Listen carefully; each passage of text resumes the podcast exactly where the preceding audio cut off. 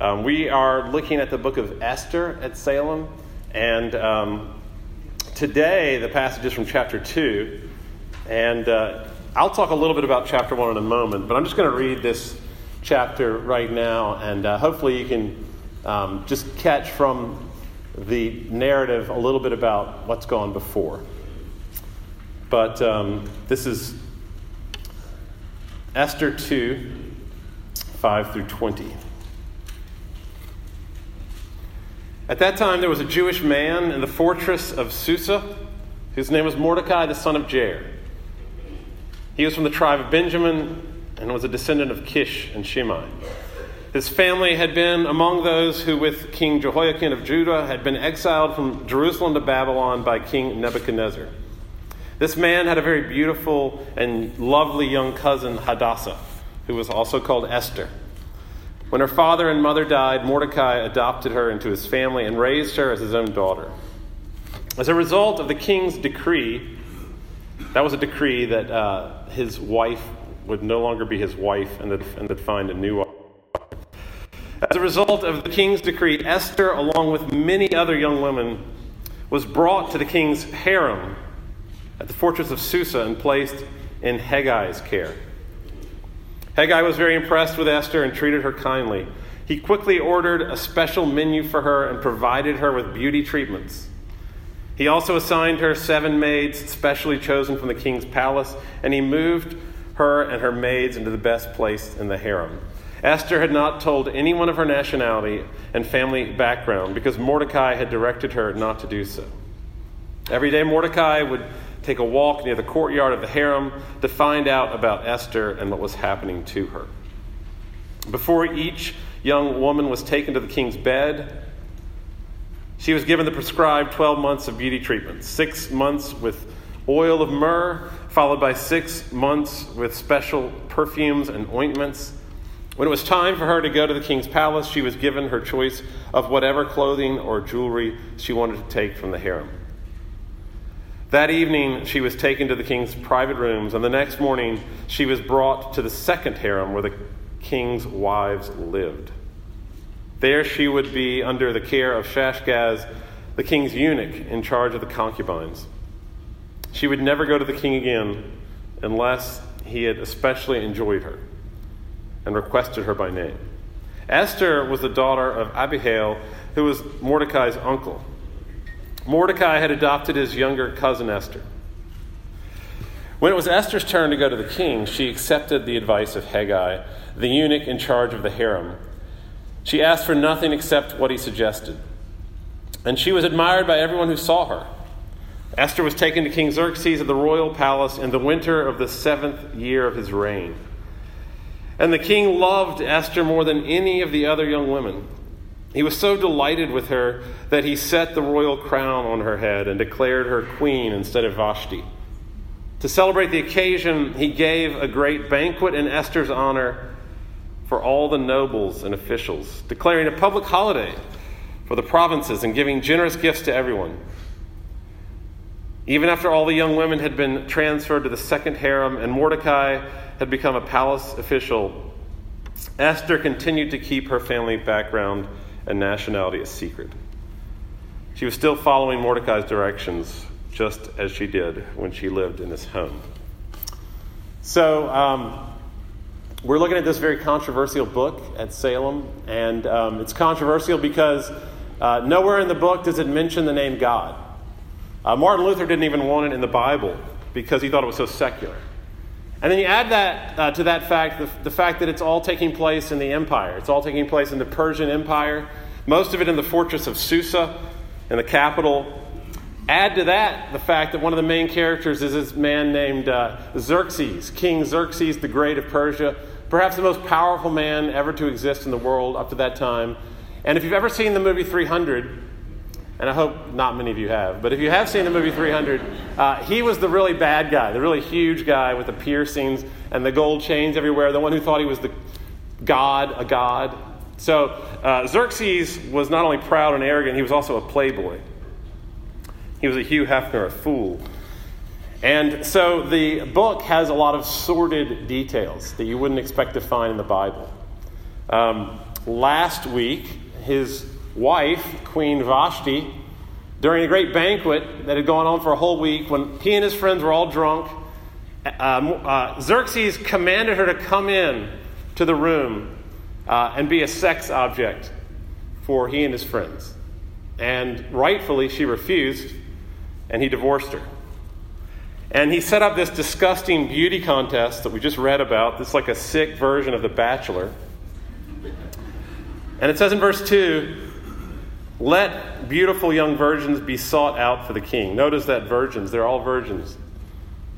Many of them. Gather all the beautiful young virgins to the harem in Susa, the citadel. Let their cosmetics be given them, and let the young woman who pleases the king, which is another way of saying good in bed, be queen instead of Vashti. And Esther is chosen because she was, verse 7, very beautiful and lovely.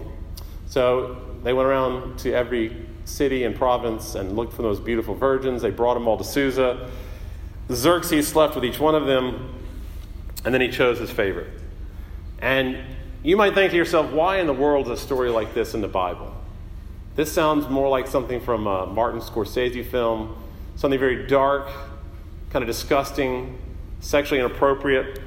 Uh, why not the cleaned up Christian version of this film? Uh, One Night with a King. I don't know if you've seen that, but uh, not quite the same plot. Um, very much in the genre of modern Christian movies.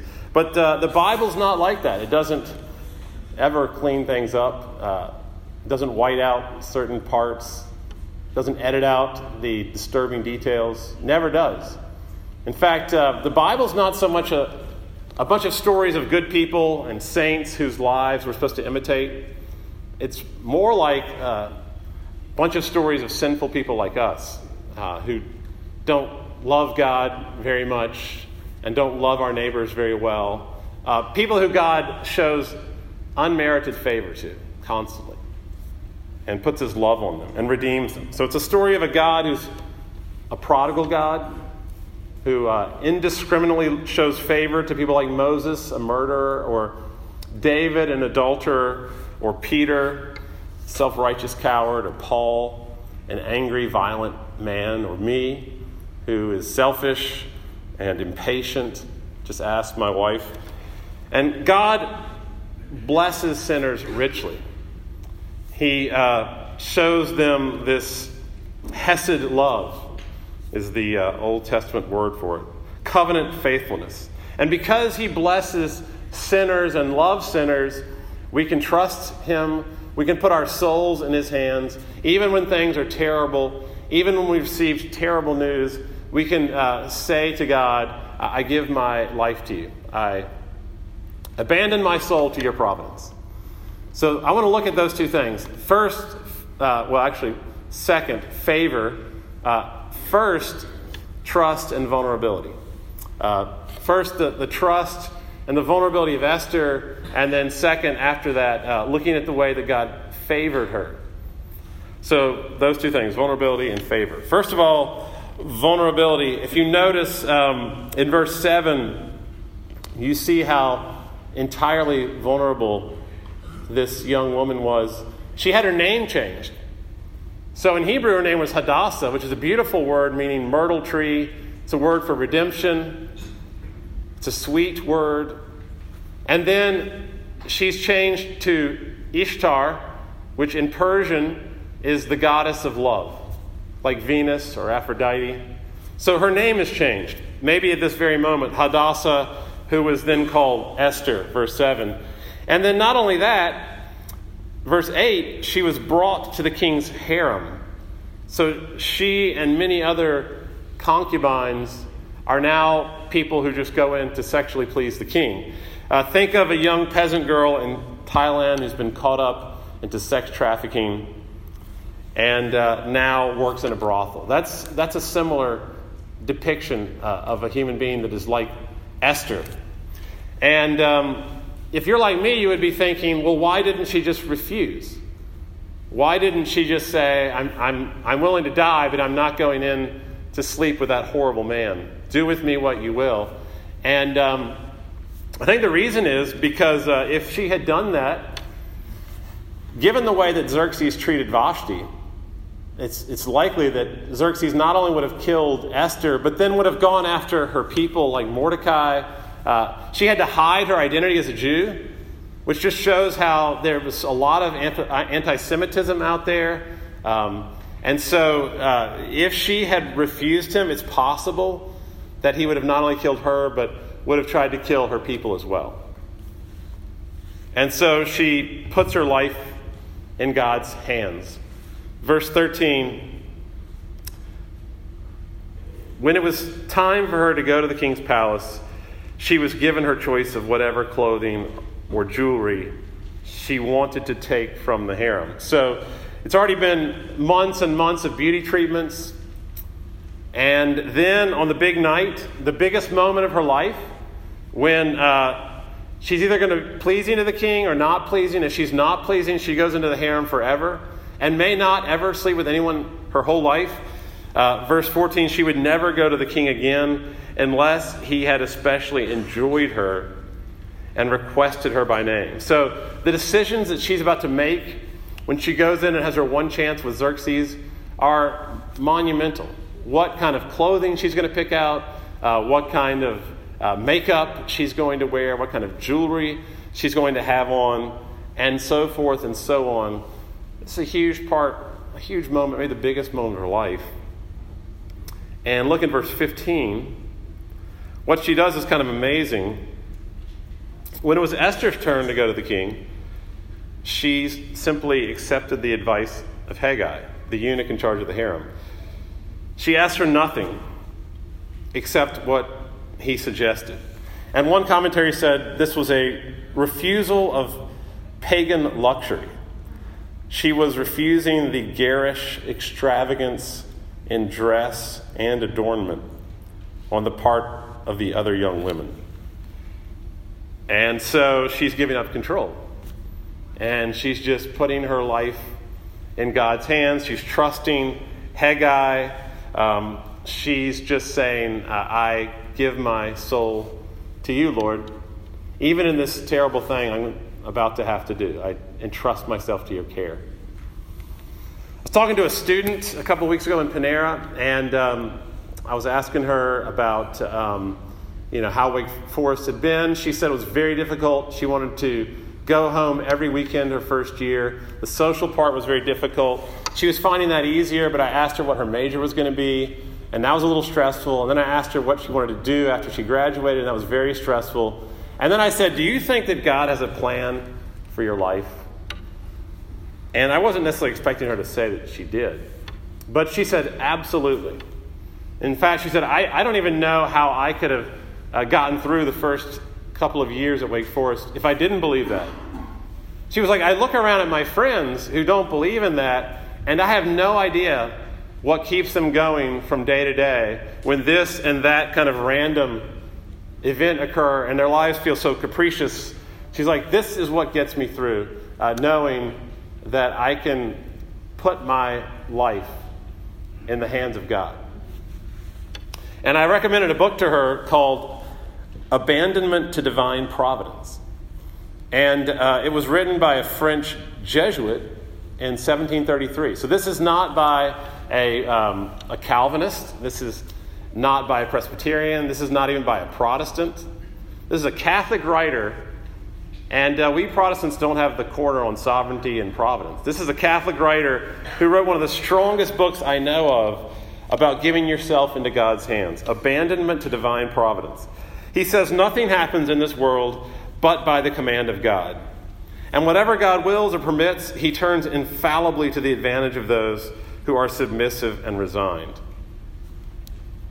And he continues The soul abandoned to providence is as light as a feather and as liquid as water.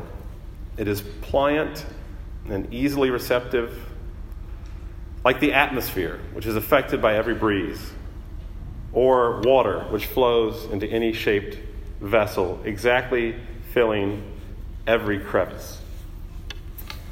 And so, you know, whatever you're going through and whatever difficulty has come up in your life, whatever terrible news you have received recently, and whatever dread or anxiety you feel, um, Esther would say to you, I totally understand, and yet I would implore you to abandon your soul to the providence of Yahweh. Because that's what I did. And she'd say, I know it's very hard, but don't resist God. And then she might even quote Psalm 131, which says, I have calmed and quieted my soul like a weaned child. Like a weaned child with its mother is my soul within me. I have an app on my, my watch, of all places. Uh, it's on my watch, and it's, it's an app that is called Breathe. And every day, the Breathe app uh, pops up a little signal that says you really ought to uh, open up this app now and uh, kind of calm yourself down. And so every now and then I will do that. And uh, it says on my watch, be still and bring attention to your breath, whatever that means. And so I try to figure out, like, okay, I think that's, I think I'm bringing attention to my breath. I'm trying to be still. And then about 10 seconds later, it says, Now inhale. And uh, this little tiny flower starts to grow. This flower becomes this big blue flower on the screen. And you're inhaling for a couple of seconds. And then it says, Now exhale. And the flower goes back to nothing. And uh, it's, it's really great. You know, it helps to um, slow me down. It helps to get my breathing under control. Uh, I suppose it's kind of a practice of mindfulness. Uh, but what I really need is a, a spiritual breathe app where um, instead of just a flower growing and uh, diminishing, as it says, uh, inhale and exhale, I would love for uh, something like uh, be anxious about nothing to appear on my screen and then go away. And then maybe cast your cares on God to, to appear and then go away. Or trust in the Lord with all your heart. And if I could have both the breathing and the words from God spoken to me, to me directly from God, from His scriptures, uh, then that would allow me to be vulnerable and to put myself in God's hands. The number four most popular TED talk ever is called The Power of Vulnerability by Brene Brown. I encourage you to watch it. Uh, B R E N E. Brene Brown. And she says if we want greater clarity in our purpose, if we want deeper and more meaningful spiritual lives, vulnerability is the path. And Esther would agree with that. And a commentary on Esther by Deborah Reid says the crisis of the story of Esther centers on Persian power versus Jewish vulnerability. And when times are particularly critical, it seems that God chooses to work in unexpected ways through vulnerability. And Esther would say that's exactly right. And that's the first point. So, the first point is that we can put our lives in the hands of God, even when things are very difficult. Jesus says it like this Blessed are the poor in spirit, for theirs is the kingdom of God.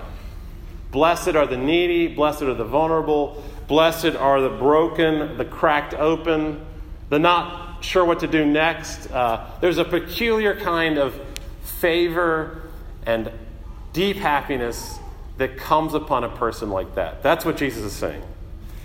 And that's what I want to look at next is this peculiar blessing of God's favor on his people. So, point one, vulnerability. Point two, favor. And it says in verse 9, Haggai, and remember, this is, uh, this is the guy who's um, in charge of helping her to look beautiful. So Haggai was very impressed with Esther and treated her kindly. It doesn't say why he was impressed. Uh, but it does say in a more literal translation, if you have the ESV, I think the ESV is actually printed in your bulletin. If you look at the ESV, it, uh, it says that she pleased him and won his favor. And that word is very important. The word is hesed, which is the Hebrew word for God's covenant faithfulness and loyalty, an unswerving love for his people. And uh, that word is used all throughout the Old Testament. And maybe grace would be the most similar New Testament word. It's a word that has an element of surprise and amazement to it. Like it's unexpected, it's unmerited, it's undeserved. In fact, it's demerited. We do things to merit the opposite of favor. We, we, we earn disfavor all the time. And yet, God uh, says to Abraham in 2000 BC, I'm going to bless you. I'm going to show you favor. Uh, you have no idea why it's you. I can't explain to you why it's you, but I'm just going to favor you. I'm going to bless you. I'm going to bless your people. And then the whole world will be blessed by you and your people. And that's where the whole, this whole Hesed begins on Abraham and his children. And I would say that when Esther receives Haggai's favor, it's because she's a daughter of Abraham, and it's that ancient blessing on Abraham and the favor of God on Abraham that is uh, working through the years and comes to his little daughter Esther.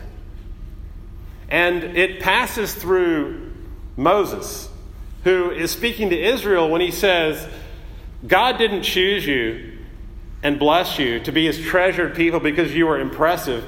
Quite the opposite. He chose you even though you were the least impressive people. And that's a really important element of this favor. Uh, the favor, Christian, rests on people who are the least. As Paul says, not many of you are wise, not many of you Corinthians were powerful. Not many of you Corinthians were of noble birth. You weren't well educated. You were kind of shady characters in Corinth.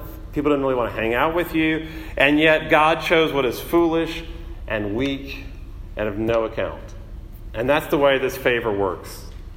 It comes out of the blue uh, for no reason, and it alights on sinful, vulnerable people. Like Daniel. Daniel was another prophet who was also in exile. He was living in the capital of the empire in Babylon, and he was very vulnerable to the whims of King Nebuchadnezzar.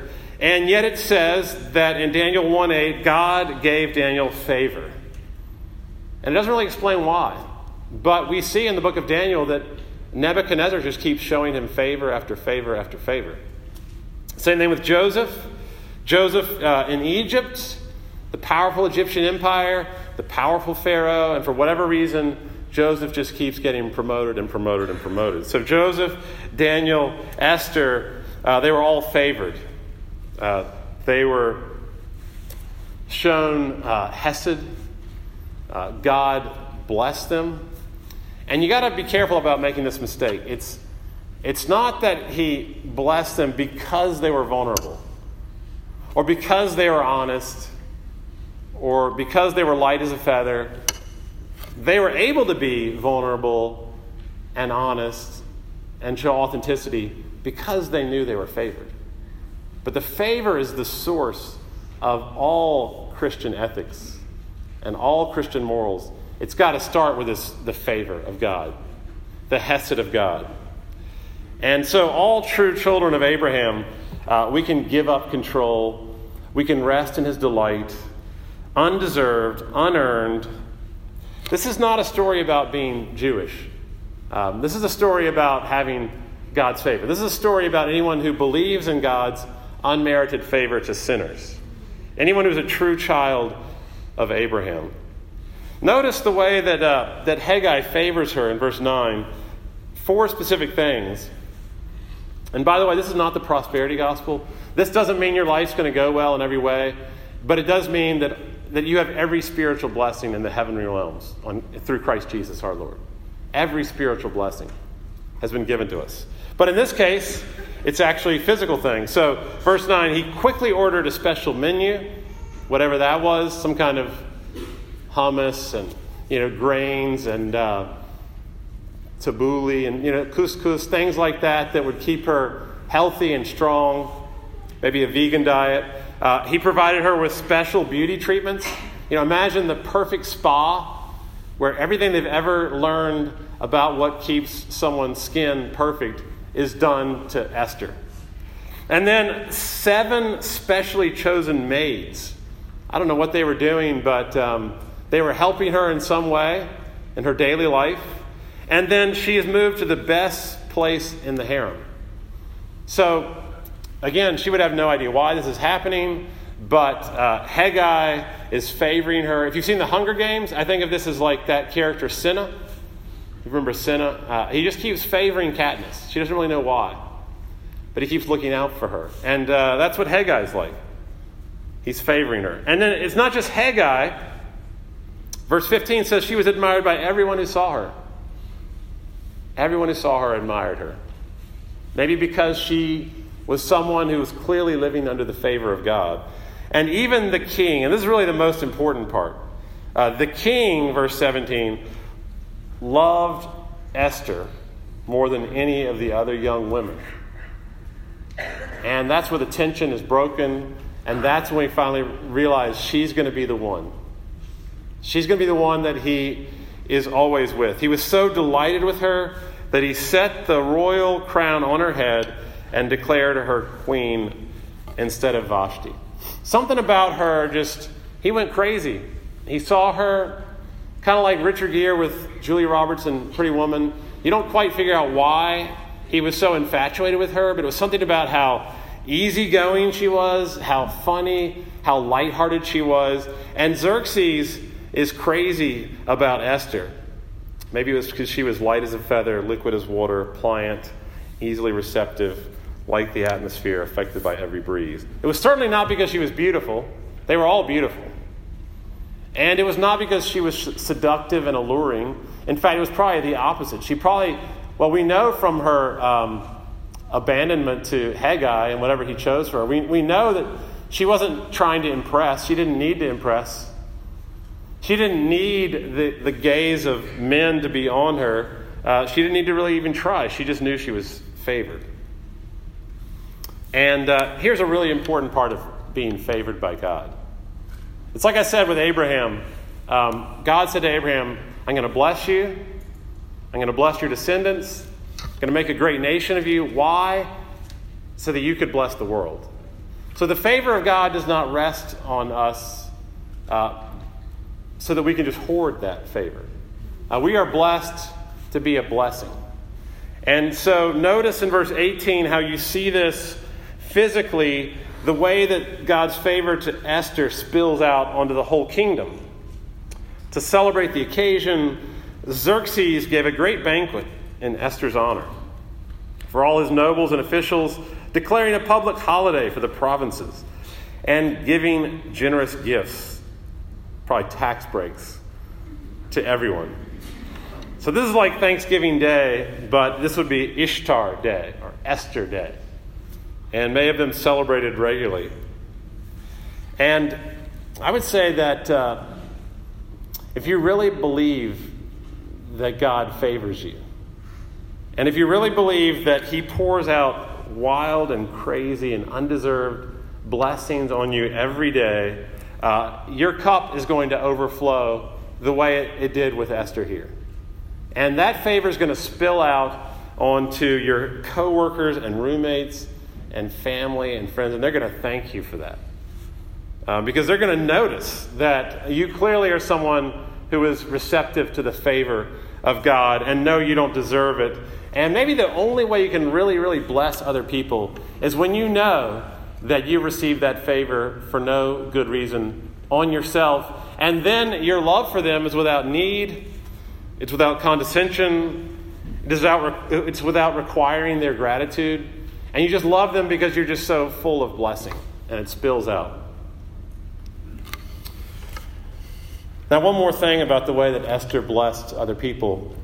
It was not only Thanksgiving Day, it was not only the Ishtar Day, it was something much, much more important than that. I'm going to end with this. I think she was a type of Christ. I really do. That's, that might sound crazy because of what she had to do. But um, look at verse 14. She was taken to the king's private rooms. Now, you, you can't whitewash what happened in there. Um, there's no doubt about what happened in there. There's also no doubt about how Esther felt about that. I mean, she was raised by Mordecai. Mordecai loved her. Uh, she was very aware of the sanctity of sexual intimacy.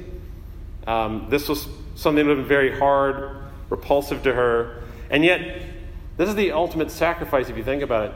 this willingness to become morally compromised and to lose her virtue and to lose her standing even in the community. And she does it to protect her people. She does it to keep the Jews safe. I mean, if she was with us today, um, you know, she might be excommunicated. Um, she would certainly not make the celebrity evangelical speaking circuit with all the conference speakers. Uh, she would uh, be a kind of an outcast in a way, or compromised.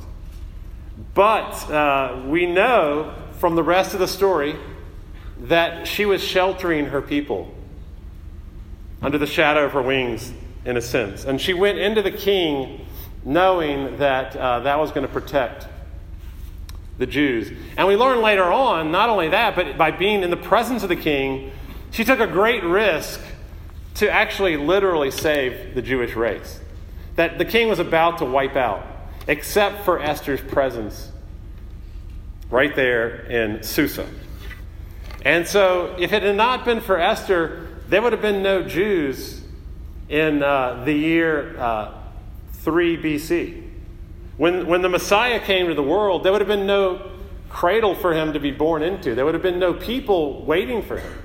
There would have been no John the Baptist. There would have been no community of the Messiah that was gathered in expectancy to see him come. If not for Esther, there would have been um, no favor showered on the whole world by the Messiah, who also, it says in 2 Corinthians, was made to be sin, who knew no sin, so that in him we might be the righteousness of God. I'm not saying Esther was sinless, but I am saying that that exchange, something like that, was going on with Esther. It's going on in this meal. The central sacrament of all the churches of the world that's going on today all over the globe and will be going on probably every minute for the rest of this day is uh, this depiction of an exchange. It's not just a symbol, it's more than a symbol. In some way, we are participating in the very life of Christ as we take his righteousness into ourselves and we receive his unmerited favor and we give to him all of our sin. And uh, just like Esther, all of her sin was poured into the Messiah that she was looking forward to. And so at this table, um, there's real power to change. And there's real power today